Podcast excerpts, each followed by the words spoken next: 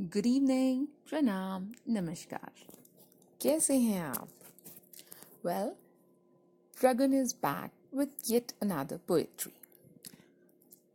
This poetry I had written in the beginning of uh, lockdown days, and when I was writing it, I had uh, two people, two souls, two lovers in my mind who might have just started interacting with each other um, online via WhatsApp, chats, mails, whatever. And now so eager to meet each other, they are not able to. They're helpless because of the lockdown.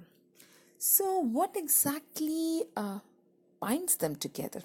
Well, it's only words, and words are all I have.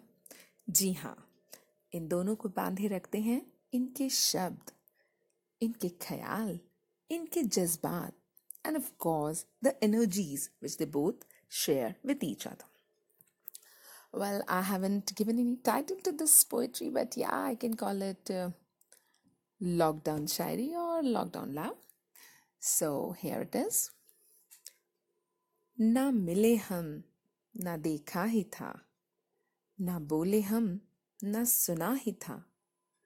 दुनिया के परे लोगों से जुदा।